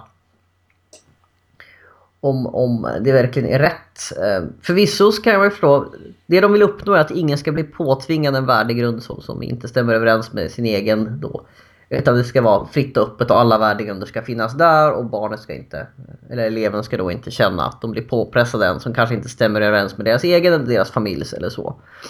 Men samtidigt ska man ju komma ihåg att om man nu har en viss värdegrund så kanske man vill ha en, en fostran för sina barn som faller inom den här värdegrunden. Och det kan du ju aldrig få i en sån här skola. Och nu vet jag att motargumentet är, ja men vill du verkligen att... Eh, ba, i, Eh, muslimska barn ska gå i sharia-skolor och så vidare och så vidare. Eh, men det är inte riktigt det som är poängen. Poängen är ju att värderingar från föräldrar, det får alla barn. Och det är, om, antingen anser vi att det är föräldrarna som är ansvariga för utbildningen och då kommer de och ska de kunna ge sina barn vilken utbildning de vill. Eller så anser vi att det är staten som är, eh, vilket vi naturligtvis anser i det här landet, som är ansvarig för att eh, uppfostra individen. Och då kommer de få den statligt godkända Eh, värderingen eller värdegrunden. Mm. Men jag kan tycka att, att det är grundfrågan. Vem ja, äger inom citationstecken barnen? Är det föräldrarna eller staten? Ja, det tycks råda en viss, en, en viss förvirring i frågan. Här är en annan fråga. Det står så här: skolan har ett ansvar för att motverka traditionella könsmönster. Ja, mitt ideal är traditionella könsmönster. Så återigen så kan jag inte med gott samvete lämna mina barn till skolan. Så motarbetar mitt, mina föräldraideal. Nej, och det här är ju intressant för den enda, en av de få saker, en av de få åskådningar där det finns en tydlig, tydlig ståndpunkt som skolan ska ta, det är att traditionella könsmönster är fel. Det är en av de ställen där den ska, inte ska, inte ska... se till så barnen inte blir ensidigt påverkade, utan här ska man se till så att de blir ensidigt påverkade i riktning att traditionella könsmönster är fel. Mm. Det är idealet. Samtidigt så ska alla föräldrar känna sig trygga i det här. Ja. Skolan ska ansvara för att varje elev efter genomgång grundskola kan använda det svenska språket i tal och skrift på ett rikt och nyanserat sätt. Ja, det ifrågasätter jag starkt att det målet är uppnått. Kan användas av ett kritiskt tänkande och självständigt formulera ståndpunkter grundande på kunskaper och etiska överväganden. Alltså det här hyllandet av kritiskt tänkande i skolan, det, det är ju överreklamerat. Va? Det enda kritiska tänkande man får lära sig är att ifrågasätta traditionella värderingar.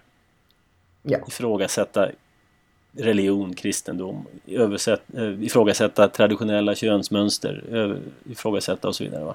Har du någonsin fått i skolan ifrågasätta den demokratiska världsordningen? Nej, för det är ju som sagt, bilden är ju att allting vilar på demokratins grund och ifrågasätter man grunden så rasar ju allting. Skolan vilar ju på de- den demokratiska grunden naturligtvis. Så att eh, demokrati får ju inte ifrågasättas. Det är väl därför vi förvånas över hur lite skit vi får trots att vi gör det hela tiden. Det kommer nog, gissar vi på. Ja, det hoppas vi. Skolan ska ansvara för att varje elev efter genomgång i grundskolan har fått kunskaper om de nationella minoriteternas kultur, språk, religion och historia. Och som nationella minoriteter räknas inom parentes judar, romer, samerna, sverigefinnar och tornedalingar. Här måste jag ställa mig lite frågasättan just till. Det är de här sex grupperna som är minoriteter och ingen annan. Ja, just det. Det, det kanske var aktuellt för, för sjuttio år sedan, men eh, måste inte den här listan rimligtvis bli flera hundra eh, grupper lång? Och måste vi inte då tvinga elever att lära sig om flera hundra olika grupper? Jag menar, vi har ganska många eh, olika nationaliteter och kulturella grupper i hela landet nu. Det blir fullt upp om vi ska lära oss om allihop. Ja, historieundervisningen kommer att bli intressant, eh, spretig kan vi väl säga. Eh, Och nu, nu ska jag vara fräck och elak och sådär ondskefull igen och säga att eh, borde inte stå någonting om att man borde lära sig lite om västerländsk historia eh, i största allmänhet. Det är ju trots allt västerlandets historia är det som har lett fram till, om nu demokrati är så bra, så är det ju trots allt det som har lett fram till demokratin, även om... Jo, det finns, det finns lite formuleringar om det också i ärlighetens namn. Alltså det gör det. Ja, men det... det finns till och med, finns uttrycket västerl- västerlandets historia med? Ja, något sånt där. Det finns till och med, och det här var ju en stor debatt, K D lyckades få in kristen värdegrund, eller ja, den kristna humanism och kristen grund eller något sånt där, finns det en formulering om. Mm. Det var mycket stök om det där. Hur, hur stor är den nationella minoriteten judar i Sverige jämfört med den nationella minoriteten muslimer? Jag har faktiskt ingen aning om vad siffrorna kan vara på. Um, det är en jättebra fråga, och jag vet inte hur många romer och hur många samer det finns heller. Jag ska gissa att Sver- Sverigefinnar, finlandssvenskar, är det det de menar? Tornedalingarna äh, kan inte vara så många, för Tornedalen är inte så stort. Det är den där kan jag säga. Ja, just det. Nej, jag har ingen aning vad som görs för att man ska kvalificera som, som eh, skolberättigad minoritet. Men eh, det här är ju... Ja, nej, det här är någon form av... Eh, staten vill be om ursäkt för att den historiskt har behandlat minoriteter ganska illa, så då ska det införas i, i utbildningen. Samtidigt, ja, det blir ju helt, eh, helt godtyckligt vad man inkluderar. Ja, det blir det. Och sen så har vi då det här med sex och samlevnad eh, som av någon märklig anledning den offentliga skolan är besatt av. Ja, oh, nu fick jag sådant ont i huvudet igen. Det, det är ju plågsamt det här. Eh, och det var illa nog på min tid, som ändå var lite senare än din tid, och jag vet att det är ännu värre nu. Det eh, att Ja, att de tror att, att i nådens år tjugohundrafjorton så finns det barn som fortfarande behöver bli upplysta om, om, om eh, hur, hur människans sexualfunktioner fungerar. Jag vet inte var de kommer ifrån. Enligt grundskolans läroplan är rektor ansvar för att undervisningen integrerar ämnesövergripande kunskapsområden där sex och samlevnad är ett. Så det ska, det ska in i många olika ämnen det här då. Biologin givetvis och matematiken och Eh, värdegrundsarbetet och, och sådär. Ja, det där. Det är ju så här, varför då? Det ofta blir ju så här, man läser någonting och så tänker man, hm, varför då? Och inser att det finns troligtvis inte en själ som kan svara på varför det ska vara så här. Det bara är. Jo, men det, det ingår ju i värdegrunden och ideologin. Det finns en korrekt sexualsyn i Sverige, och den ska barnen eh, tillgodogöras. Ja, jag undrar om det finns någon i Sverige som vet vad den är, mer än att man vet att, att ifrågasätta den är fel. Ja, det ingår i ifrågasättandet, det kritiska tänkandet, ifrågasättandet av traditionella könsmönster. Det här är naturligtvis min åsikt. Det har ju inte kanske någonting direkt med libertarianism att göra, men jag är rätt konservativ av mig i vissa frågor, och jag tycker att det är min rätt att få fostra mina barn efter de ideal som jag har. Utan, utan inblandning och kladdande av andra byråkrater och ideologer. Ja, vi har ju alla saker vi önskar att vi kunde slippa bli påprackade. Och det här varierar ju mellan människor. Du har vissa saker du vill slippa bli påprackad. Jag har vissa saker, de överensstämmer dugligt. Och alla andra har garanterat andra saker de inte vill bli påprackade. Och våran poäng är naturligtvis att vad det än är man inte vill bli påprackad av staten i form av värderingar eller vad man ska betala för och sådär, så är det faktiskt så att man borde ha rätt att slippa. Sen kanske finns folk som tycker det är jättekul med sexualundervisning och vill hålla på med det hela dagen, eh, varje dag och så vidare. Och det är helt okej. Eh, jag är övertygad om att det finns annat som ni inte skulle vilja hålla på med som staten kommer tvinga er till. Och vad sägs om var och en håller sig till sitt, kanske? Ja, jag tycker det låter alldeles utmärkt. En annan intressant sak med den här obligatoriska skolan, och vi ska försöka avrunda här lite snart, Um... det är det här, den är ett utmärkt verktyg för att separera barnen från föräldrarna på många sätt. Rent fysiskt genom långa skoldagar, föräldrar som arbetar och barn som är i skolan. Och vad som uppstår då är det som kallas för ungdomskultur. Och det är någonting som inte har funnits innan den allmänna obligatoriska skolan infördes speciellt ja, efter nittonhundratalet.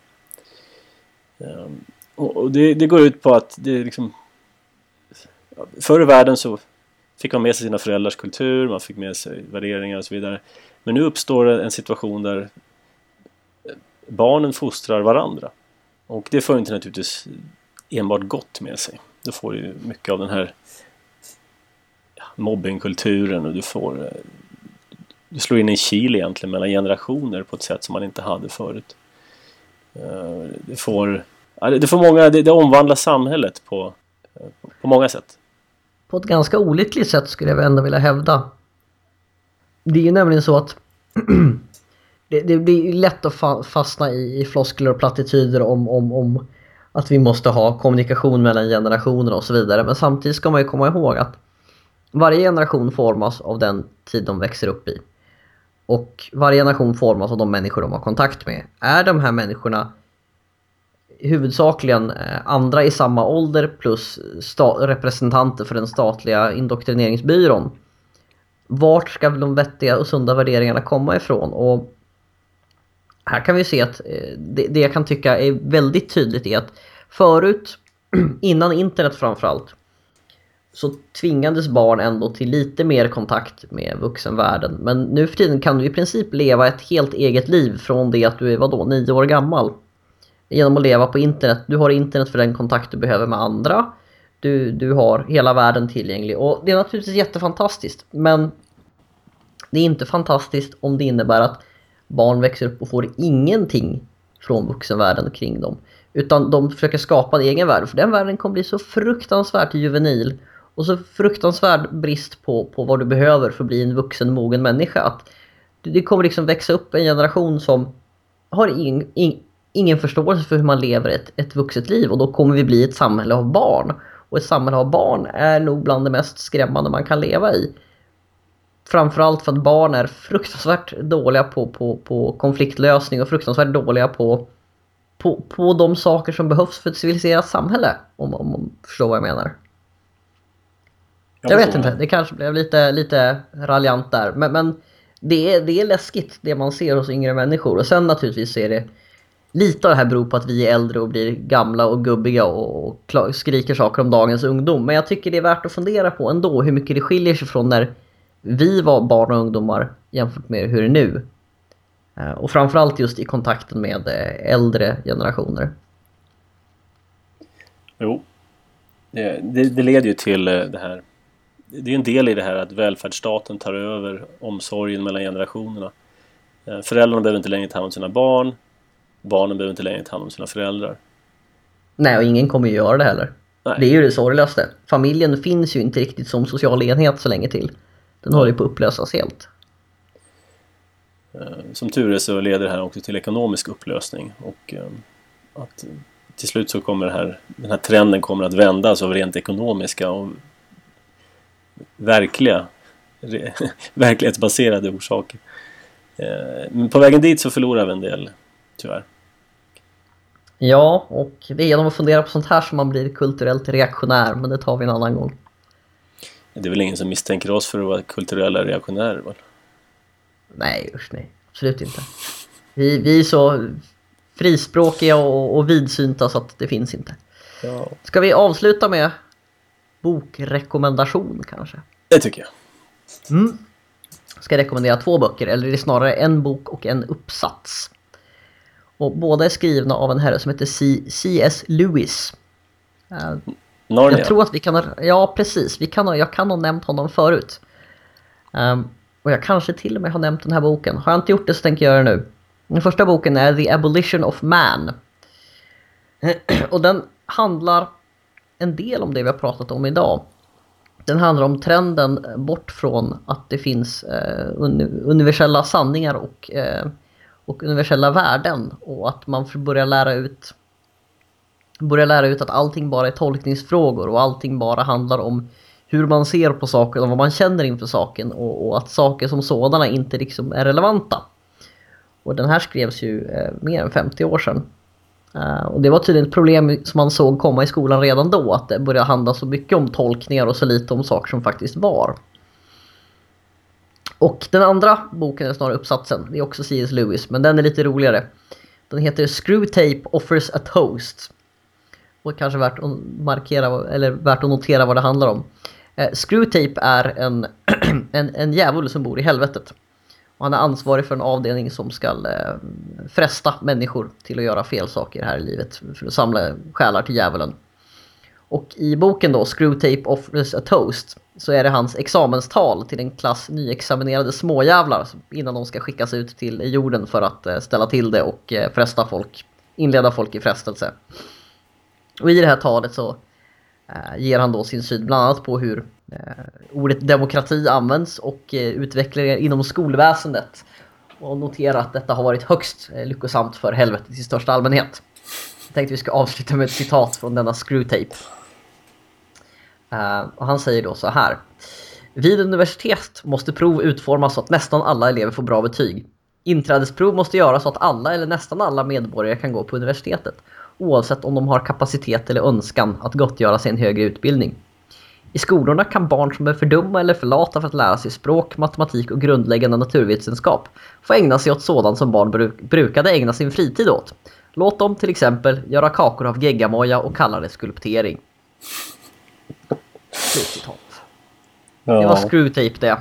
Uh, C S. Lewis är ju en väldigt uh, framträdande karaktär i br- brittisk litteratur. Uh, han skrev sagt Narnia, han är en ganska välkänd kristen apologet och han har skrivit väldigt mycket uh, omtyckta böcker. Även om man kanske har fallit lite i glömska nu, så kan vi rekommendera, rekommendera att man läser lite. Abolition of, of Man och Screwtape Offers a Toast.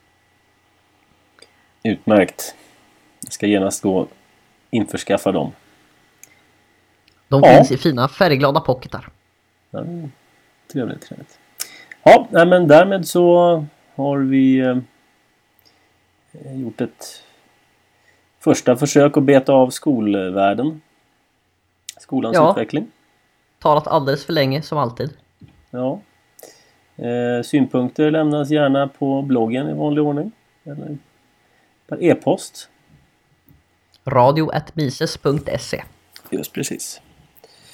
Och där tackar vi för oss för idag. Och vi hoppas höras snart igen. Precis. Tack och hej. Hej.